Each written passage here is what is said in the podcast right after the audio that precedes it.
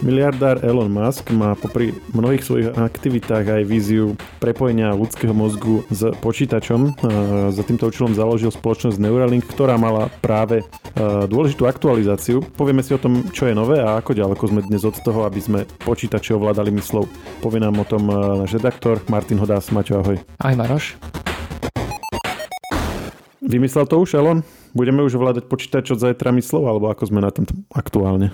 No zase až tak ďaleko asi nie sme. Už, e, už pred rokom a pol v podstate demonstroval, ako opičiak ovládal klasickú hru Pong iba v podstate pom- pomocou mysle a testujú tieto veci ďalej a dokonca uh, Elon hovoril, že toto bude asi možno tá ľahšia vec ako uh, iné ciele, ktoré chcú tým projektom Neuralink dosiahnuť. Takže uvidíme. Oni mali teraz aktualizáciu po roku a pol, e, čiže kam sa tá spoločnosť posunula? Hovorilo si, že pred tým rokom a pol to bola tá opica hrajúca Pong. Ešte predtým to boli, myslím, nejaké e, prasata, ktorým tiež namontovali teda ten mikročip e, do mozgu, tej opici tiež do mozgu. A teraz rok a pol niečo tam si v tých svojich laboratóriách robili, takže kde sú teraz? Čo je to najhorúcejšie, čo teraz majú nové? No, pracujú celkovo na implementácii toho samotného zariadenia, tak aby sa bezpečne dalo zaviesť do mozgu, eh, aby to komunikovalo, aby vedeli tie dáta získané interpretovať, eh, overujú dlhodobú bezpečnosť, aby sa teda podarilo odhaliť prípadne nejaké negatívne účinky, lebo predsa máš cudzie teleso v, priamo v hlave, tak sú tam isté rizika. No, no a mm, rozširujú postupne to testovanie a sú si tým momentálne už natoľko istí, že do nejakého pol roka e, by chceli získať e, povolenie na to, aby túto technológiu mohli vyskúšať e, na prvom človeku. No a ukázali, ako by to vyzeralo na tom človeku. Skús to popísať, že teraz čakajú na to povolenie, hej, a že keď ho dostanú, tak čo spravia tomu človeku? Ukazovali v podstate firma Neuralink nielenže vyvíja ten samotný čip do mozgu alebo taký implantát v podobe takej eh, hrubšej mince. Eh, oni zároveň vyvíjajú aj takého robotického chirurga, taký robot, ktorý priamo do mozgu zavedie tie jednotlivé vlákna s elektródami, pretože tie vlákinka sú tenšie ako ľudský vlas a bežný chirurg by mal veľmi problém to v podstate vôbec v nejakom rozumnom čase v úvozovka nainštalovať do toho mozgu. Takže bavíme sa o invazívnom zásahu, čiže bude sa aj človeku, tak ako aj tým zvieratám, ako montovať niečo do mozgu, ale je to taká citlivá vec, že to bude robiť e, robot, hej?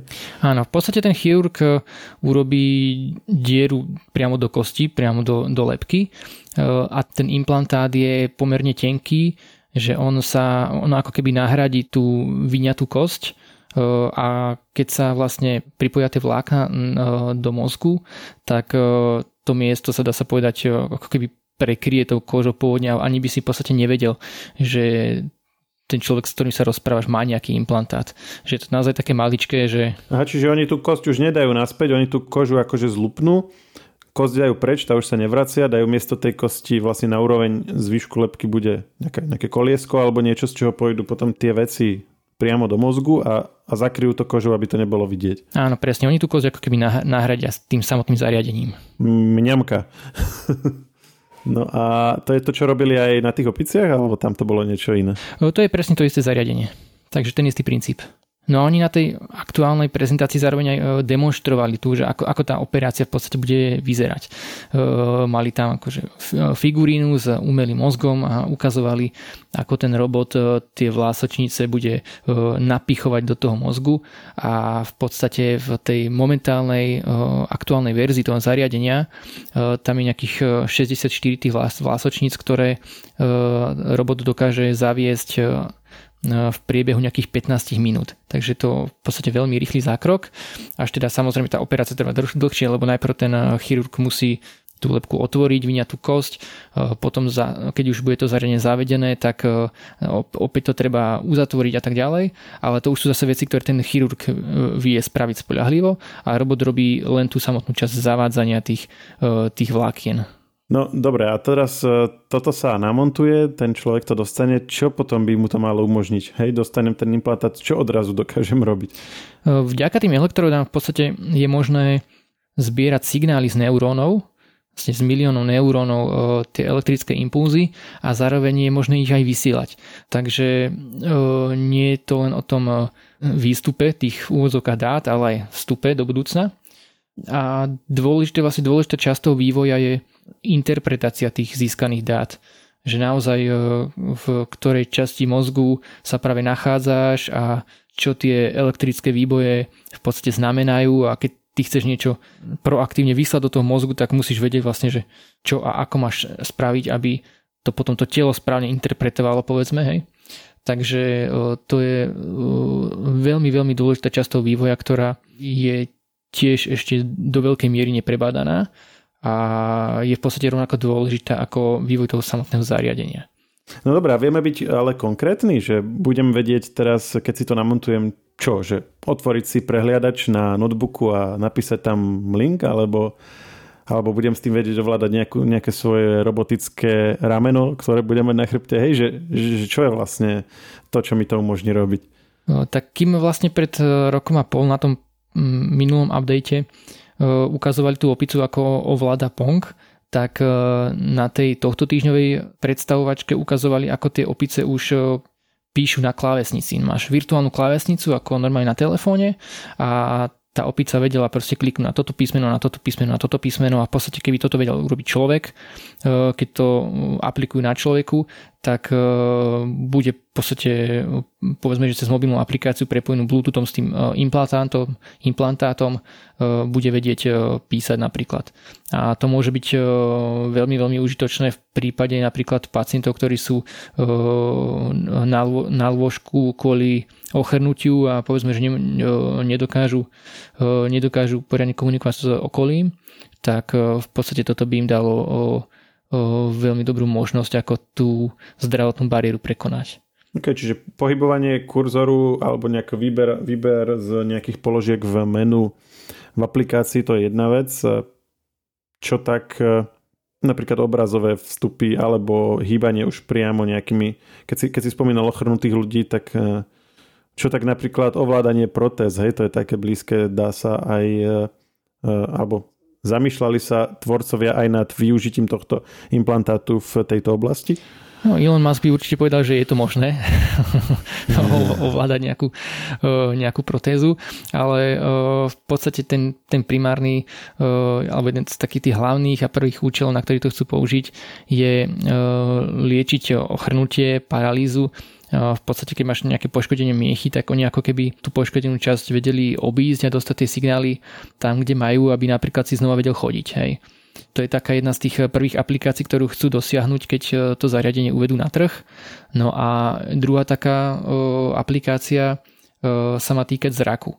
Že výhľadovo snažia, aby vedeli interpretovať tie signály tak, aby ten nevidomý človek e, jednoducho znova videl. Hej. E, a to nielen teda v prípade, že si napríklad prišiel o zrak za života, ale aj u ľudí, ktorí nikdy nevideli. Ale tam to je zase opäť o tom, že o tom dokázať interpretovať tie, tie jednotlivé signály a uvidíme, že či sa im, či sa im naozaj toto podarí, pretože pochopiteľne to by bol tiež uh, veľký úspech.